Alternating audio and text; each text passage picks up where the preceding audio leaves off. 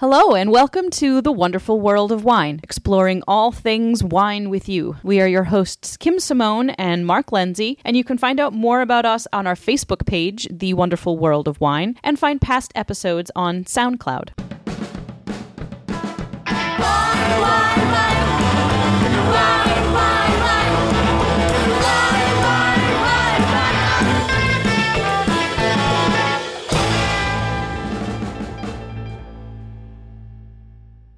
Hi there, and welcome to the wonderful world of wine. You know, every week Mark and I get together and we talk about articles that are related to uh, the wine industry, wine sciences, current trends in the wine world. And we both have a really good time doing a lot of this research, but we don't usually talk about these things ahead of time. So the first time that we get to sort of sit down and debate and discuss really is when we are talking about these things on air for all of you. So it's fun for us because it really just is how we ordinarily communicate anyway. You know, we like to debate and we like to throw different ideas at each other uh, and see what each other's opinions are about. So for us, this show is a whole lot of fun and is a great extension of all of the classes and education that we do. Yeah, and then we've also got some ideas about what do we Google during the week? You know, what are we actually looking into researching? What is top of mind, front of mind for us?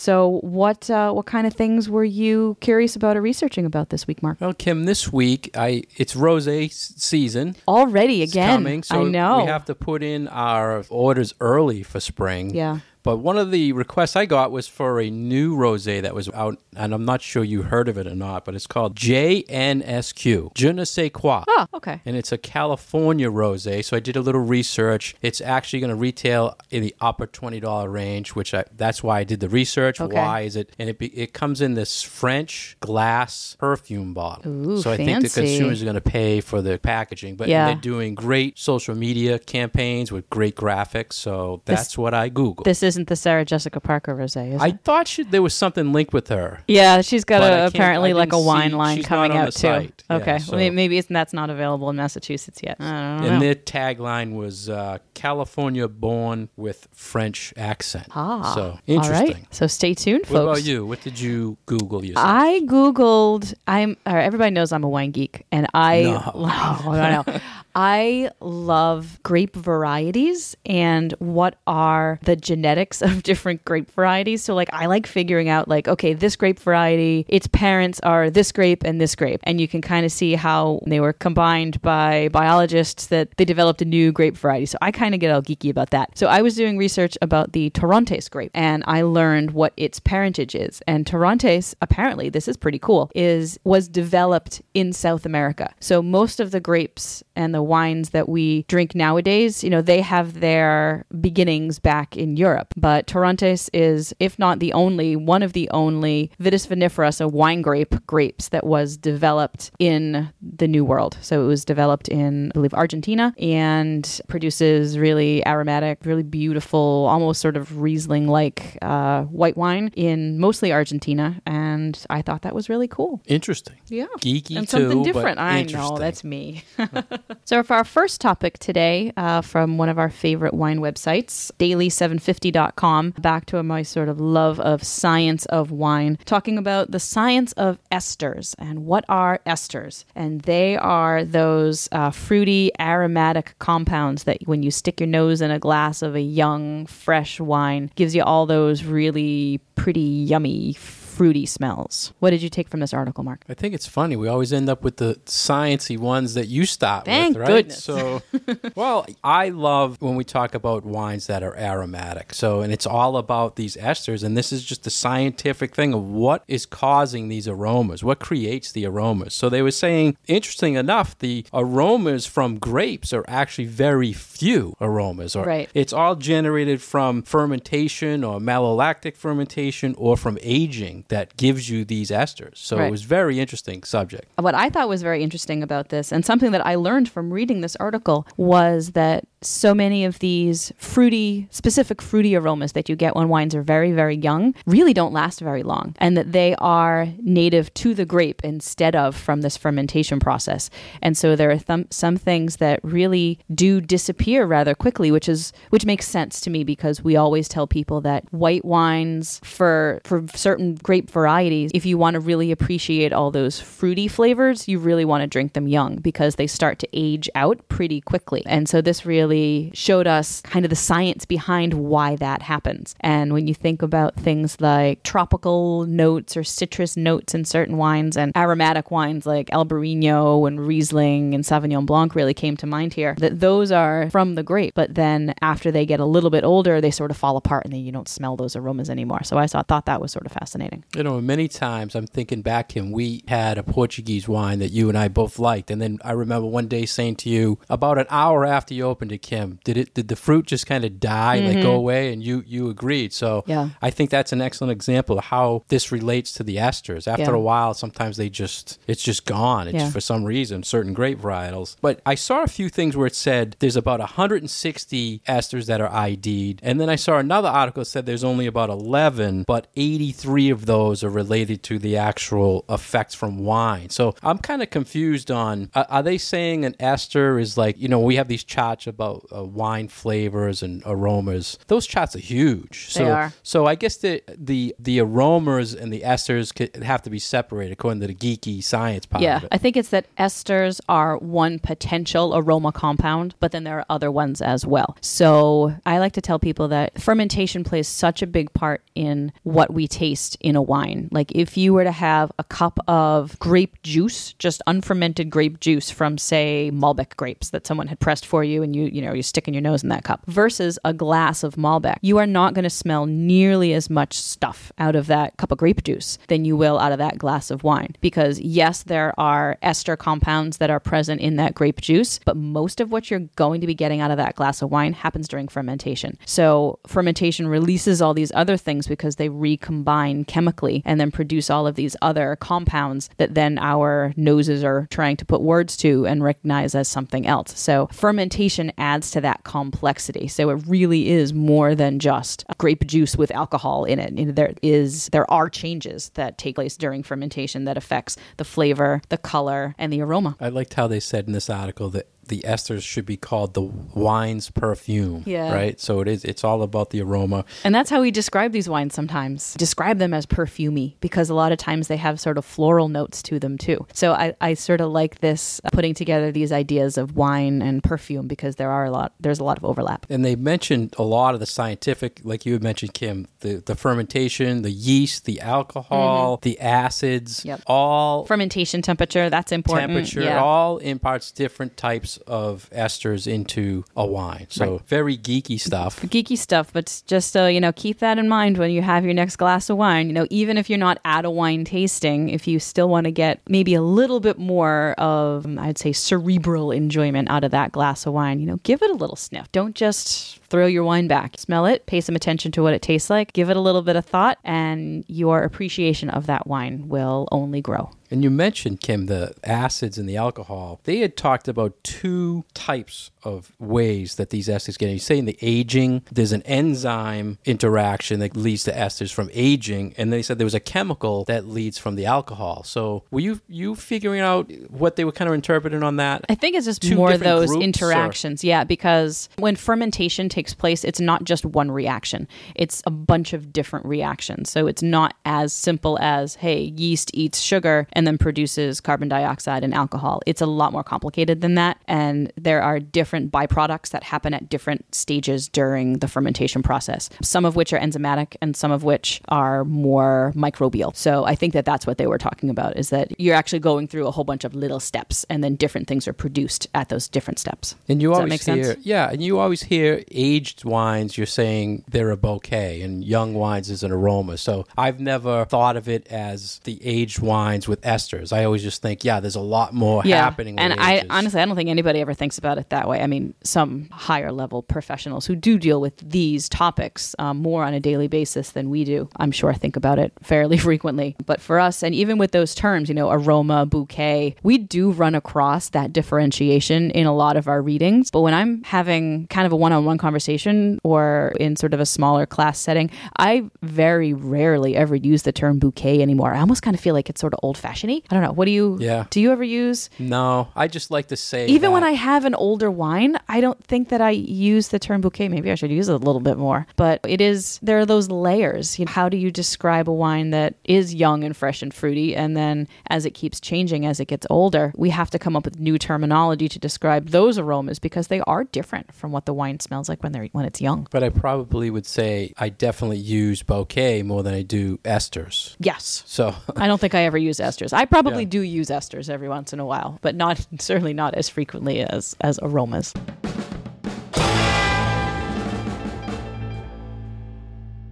You're listening to the wonderful world of wine. We are your hosts, Mark Lindsay and Kim Simone. If you'd like to get more information about Kim, please go to her website at vinitaswineworks.com. If you'd like to get more information about myself, please go to franklinliquors.com. And to follow past episodes, please find us on iTunes at The Wonderful World of Wine. Next, we have another article from 750.com. And this, Kim, is right up your alley. Uh, why is it so hard to be a mom in the wine industry? It's true. It's hard to be a mom in the wine industry. I have two kids, so First off, I have to say, Kim, being a mom is the hottest job in the world. Never mind be, having a job while doing this. I don't think So being a dad is a particularly easy task either. it's um, interesting. A lot of talk lately about moms. It, it's not about working. It's about being a mom and needing a drink of wine because you're doing that mom work. But it never really says because you want to drink a wine because you're working and you're being a mom. It's because So- you're trying to balance all of it. You're trying to balance the, the work part and the parenting part and making sure that you're there for your kids when they need you, but also you want to be present in your work situation as well. Obviously, we all want to do a good job at work. But this article really did ring true for me. I've been a parent in the wine industry, both in retail and in wholesale and in having my own company. And it's like I can compare it between I was in the wine industry before I had children and obviously I'm in the wine industry now with with young children. And it, it's it's hard and I and it's hard in every industry, but the wine industry and hospitality in, industry in general does have its own set of challenges as you are a parent who's also responsible for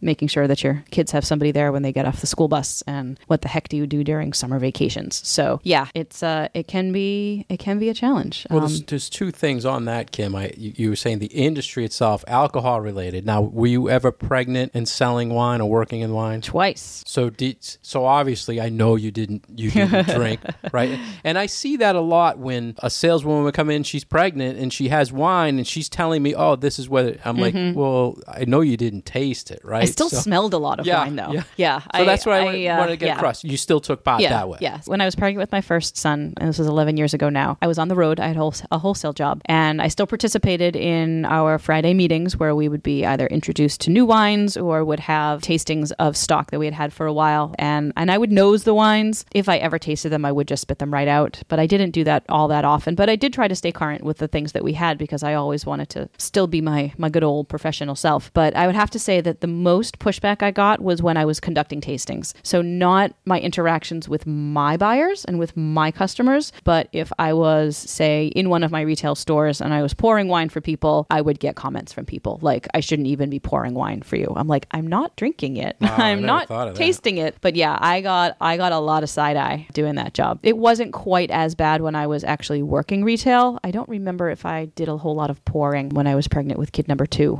but I remember it was it did get physically tough being pregnant and working retail. I remember at one point I was super huge, my second kid, and I was trying to shelve bottles and I was trying to like maneuver my gigantic body down to the wine shelf and shelf bottles and that was like that was when I was like I think maternity leave needs to start soon because I physically I physically could not do the job anymore. And it was really necessarily like, oh boy, what am I doing with this gigantic belly? But yeah, so that was it was interesting being pregnant and working in the booze industry, I have to say. I see that in retail. If if a pregnant woman comes in and she's buying any alcohol, the first thing they'll say is, "This isn't for me." Yeah. You know, people are so afraid that you're going to have this bad thought. So I can see how you got that. And Yeah, I felt like I was always defending myself. It's like, yes, okay, this is this is a short phase in my life. I'm I'm not going to quit my job because I'm pregnant. So it was that. yeah, not the other- necessarily easy. The other thing, besides it's an alcohol industry, it's the hours on a lot of these jobs in the industry. Like you said, doing tastings. They're not at nine in the morning, ten in the morning, or Mm-hmm. they're not what they would say mother hours or school hours. Correct. Mm-hmm. So you you're out at night. You have to attend these events, so you have to adjust schedule as well. Yeah. Correct. And the hard thing for me for that one when I had little kids was daycare closed at six. So even if I had a nine to five job, that's still hard for working parents who have a traditional Monday through Friday nine to five job. If your daycare closes at six o'clock and you live an hour away, how are you getting there? It's difficult, I think, for any parent of young children to make it work with either a job with traditional hours or with non traditional hours and trying to work within the frame of the school day that ends at three o'clock or two o'clock, depending on how old your kids are, or, or your daycare situation. So there's always a lot of interesting balance, I think, that, that has to go on. But I feel I actually kind of felt like it was almost the hours were almost a little bit easier with young children because I could work weekends and then have days of the week off. And then my husband would be with the kids on the weekends. So we really developed this very balanced parenting schedule, I guess you can say, where I was the alone parent with the kids for a couple days during the week. He was the alone parent with the kids or, over on the weekends. And I actually think that works really well for us because we didn't fall into that trap of, oh, mom takes over all the childcare duties. We had, a, we, and we still continue to have a very balanced uh, way of watching over the kids because of my untraditional schedule. And my untraditional schedule sort of continues nowadays. So out a lot of nights. So the kids are home with my husband a lot of nights. So you kind of, yeah, you Well, just you work with of- the, a good opportunity too for that type of schedule. There are a lot of jobs that moms can take part of in the wine industry. You can you can do those home wine events, Mm-hmm. wine clubs. You can do retail work. You can do in-store tastings. So there are Right. a lot of part-time jobs in the industry. especially if you don't have a problem get. with working on the weekends. Yeah, mo- yeah, Yeah. If you have coverage, like yep. you said. Yep. So if you if you do have either a partner who is going to be covering your a lot of the childcare for when you are at work, or if you're, you know grandparents or neighbors, or we all we all try to make it work. So, as far as other positions for women in general in, in wine, it was mentioned 10% of wineries in the United States have uh, women winemakers. 10%. That's really low. really small. That's feel right? like that's and it really seems like we always see an article promoting women in wine. Uh, my personal view on it is when I go to wine events, and you, you may be seeing this as well, Kim. There are I see more women now in the industry than I have ten years ago. Yeah, it More definitely women. is is growing, and I actually mentioned this last week that I had my sales route. We had I think thirty, let's say like thirty five salespeople. Only six of us were female, and it that definitely has grown, and that was about ten years ago. We see a lot of women working on the importer side, definitely more on the distribution side. So that is changing. I just like you just said, you know, when I when I go to trade tastings, a lot of folks that are representing their wineries or representing their import company are women. So that moves, I think, right in a good direction. I am seeing more winery folks who are women, like you said, winery owners. And uh, this article did point out that a lot of the newer graduates from University of California at Davis are women. It's like 62, 63% of, of most recent graduating classes have been women. So now we are starting to see that from the technical side, we have we've we've made some good advances in the industry, and maybe it's just that it takes a long time for the rest of the rest of the industry to catch up. Yeah, but we see, it's changing. In general, we see a lot of women in our education classes and our club events. Oh, yeah. So I can see interest mm-hmm. is is there. And I sort of have found that women are a little more open-minded about learning new you know about new topics and there's a lot of enthusiasm i feel like from our female participants. And I, I suppose it's a little bit of a stereotype but it does seem like men know what they know and they don't want to be confronted with the idea that maybe they don't know some stuff. So there's a hesitation there to want to put themselves and and i also think it's a social activity. You know women are much more i guess conditioned to be comfortable in more social situations where yeah you're going to go out with your girlfriends. You're going to have a book club. You're going to do a wine thing. You're going to go to a winery just because it's a fun thing to do with your girlfriends. I don't I don't think that a lot of men have those outlets. So we're we're kind of lucky in that regard that, you know, the those sorts of things are a little bit more acceptable. But you do we do see way more women in our classes than we do men. The, one of the Come on, guys, come on out to the wine classes. Yeah, really. Well, why am I saying? I like the women. um, one of the things, Kim, it's always mentioned in the in the wine industry is women have a much better palate than men. So anytime a woman says to me, if you tell me Has that been scientifically proven? it ha- well, it, as far as I'm it has been because we had that woman who was a who took the sommelier exam. They did an MRI. We talked about this in the Oh, past. yeah, they they- MRI her- her brain. and she was actually activating parts of her brain. Did they MRI a guy too, or was it you just know, this they, one? Did, they didn't, but I would That's just one I would assume example. they were comparing it to a normal Oh, brain, which I don't you know. But that might question, just though. be her. That might not have anything to, to do with the fact that she's a female. That might she might just be exceptional. Yeah, that would have been a better test Yeah. a guy and Yeah. side by side and see what they were both activated. But yeah, so women in the wine world and moms, they give you a lot of credit, Kim, for doing that.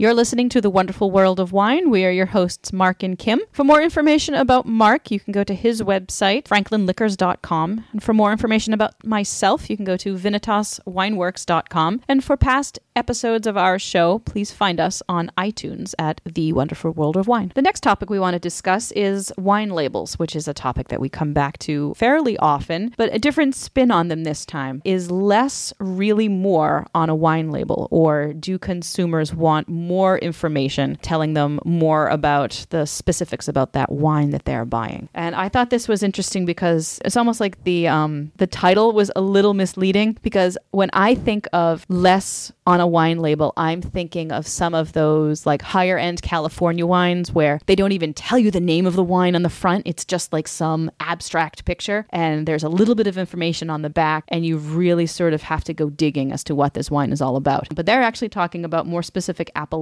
and do wine labels need to convey more information about more specific site in order for consumers to understand more about the wines. And I'm kind of seeing this more as a difference between sort of more international styles and then more traditional wines from Europe. What was your take on this, Mark? Yeah, I had the same thing. It, it was kind of if was raising a debate if it's a brand only on the label or it's the region on the label. And when you think of a region on the label, you're always thinking European old world where Right. this is the place, so you should know the grape. So I guess the debate is do you want to know all that detail or just this is the brand? And I think it's hard when, you know, the wine buying public can be so very different. There are probably, I know, there are people out there who only want like a basic little bit of information. It's from California, it's made from Chardonnay. Boom, I'm done. I know what I'm getting. Or there are some people who have a little bit more of that background knowledge who want to look at that label and have them tell the, tell them a little bit more information about it like, "Oh, this is from Chablis and therefore I know that it is a dry unoaked Chardonnay. This is exactly what I'm looking for." So, I think a lot of it does depend on who is the audience, who is the market that these labels are being put out there for. Who are they trying to get to buy their wines? And, and this whole idea of brand and branding, is, I think, is very important because for at least when I think about wines and wine brands, sometimes it's not just like the branding of like Apple and Microsoft and Nike. It's not just those brands, but regions can also sort of come across as a brand. And we talk about Prosecco all the time. That's a style of wine that has sort of taken off with a life of its own and is almost kind of like a brand. So I think for wine, there are a lot of gray areas where people might recognize one term, but not another term, and what information on that label is the most valuable to a consumer. Yeah, brands and wineries they have to decide. I mean, Prosecco got lucky. People, it's a brand, and they and know, champagne they is the it. same way, you know. And I, I kind of like it, uh, the sparkling wine, you know. yeah, sparkling. Well, less to me, less information a lot of times helps sell, and it's proven. Like it was mentioned in this article, the Germans. If you look at a German wine label, it's probably the most confusing. in So complicated. world. So they just simplified it, so because they knew the consumers, especially the American consumer, wanted simply to tell me what is in here. It's Riesling. It's from this area. That's it. They, they didn't care about the single vineyard, the uh, you know the single appellation, whatever. So they did studies on that, and that's that's what's sold. Yeah. That's what's selling people. I think it's a very small percentage of the wine buying population that is going to dig into that nitty gritty on the label and really understand what all of that info is telling you. Like what probably like what five or ten percent maybe of the wine buying public would look at a German label and be like, "Oh, I understand what that what that's telling me." But the rest of the population that is out there looking to buy a wine probably sees all that and it's just gobbledygook, and it's very it can be very very confusing. And you mentioned the prosecco, Kim. I think a lot of the big brands, like uh, say like a Mark West, when you see Mark West now, what's the first thing you think about if you saw Mark West on a label? Pinot Noir. Pinot Noir, right? You don't even care it says Pinot Noir because that brand is just known for Pinot Noir. Right. So I think if those powerful brands like that, they should take advantage of that marketing. But if you're a small guy and you want to get on the shelf, maybe more information in this case is better. Yeah. You know, tell me more about your winery. Funny um, side note on this another brand besides Mark West that does this and does this very, very well is Oyster Bay. And everybody sort of knows Oyster Bay Sauvignon Blanc. It's New Zealand, it's on like a gajillion wine lists. I went over to a friend's house and she had wine open on the counter and I saw Oyster Bay. And without even thinking, I just assumed it was Sauvignon Blanc. It was it Pinot Gris It or was something?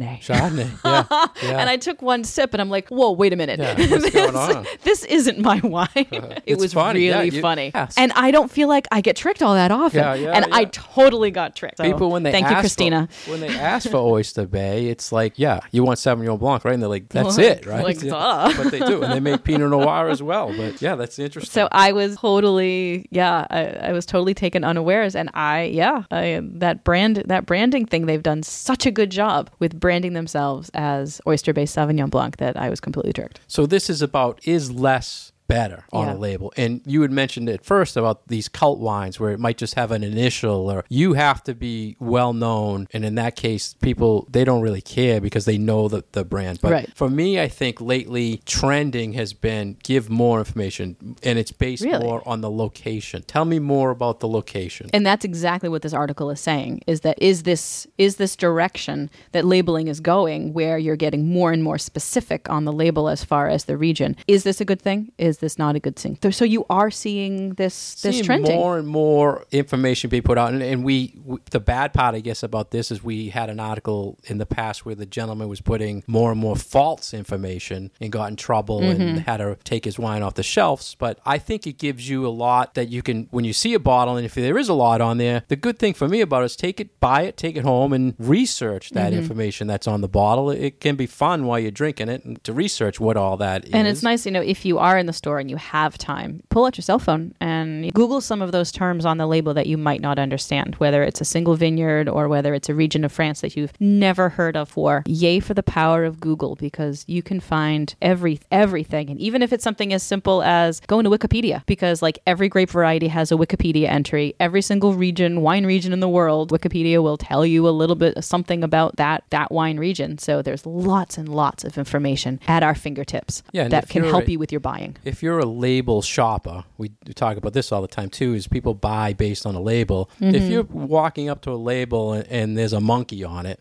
and you buy it because there's a monkey, research because many times it's a trick. Uh, I mean, I've had this before where a gentleman's told me there was a Sauvignon Blanc called Monkey Bay Sauvignon Blanc, and a lot of people were buying it because the monkey on the Sauvignon Blanc. And I had a New Zealand winemaker come to me and says, "We're so upset about this because there's absolutely no monkeys, No monkeys in New Zealand." right? But people are buying this like crazy. I mean, you buy Yellowtail because of the little kangaroo. Obviously, there's kangaroos. But that's branding. But when you buy a label yeah. like that because of a graphic or something, research why it's on there. Many times it's significant to the winery, why that logo or something like that. I mean, Sandeman Port with the with the gentleman with the cape has to do with the history of port and the cape and Mm-hmm. the Portuguese culture. Uh, so research it and have fun. And it's, you know, it kind of ties back into this whole idea of wine as storytelling. A lot of smaller wineries or bigger wineries or historic wineries, like they have stories to tell. There are reasons why they make make the wines they do. There are reasons why they are they are where they are. That winery could have been in the same family for hundreds of years, and I find that stuff to be really fascinating. And it really can tie what you're eating and drinking with the larger world. And people want to know where their food comes from. You know, people are really into if you shop at the farmers market, you want to know who's growing your food. A, a lot more with like local eggs and local produce and things. And wine can be just as much of a tie to the producer as um, as food products. So yeah, a little research can take you a long way.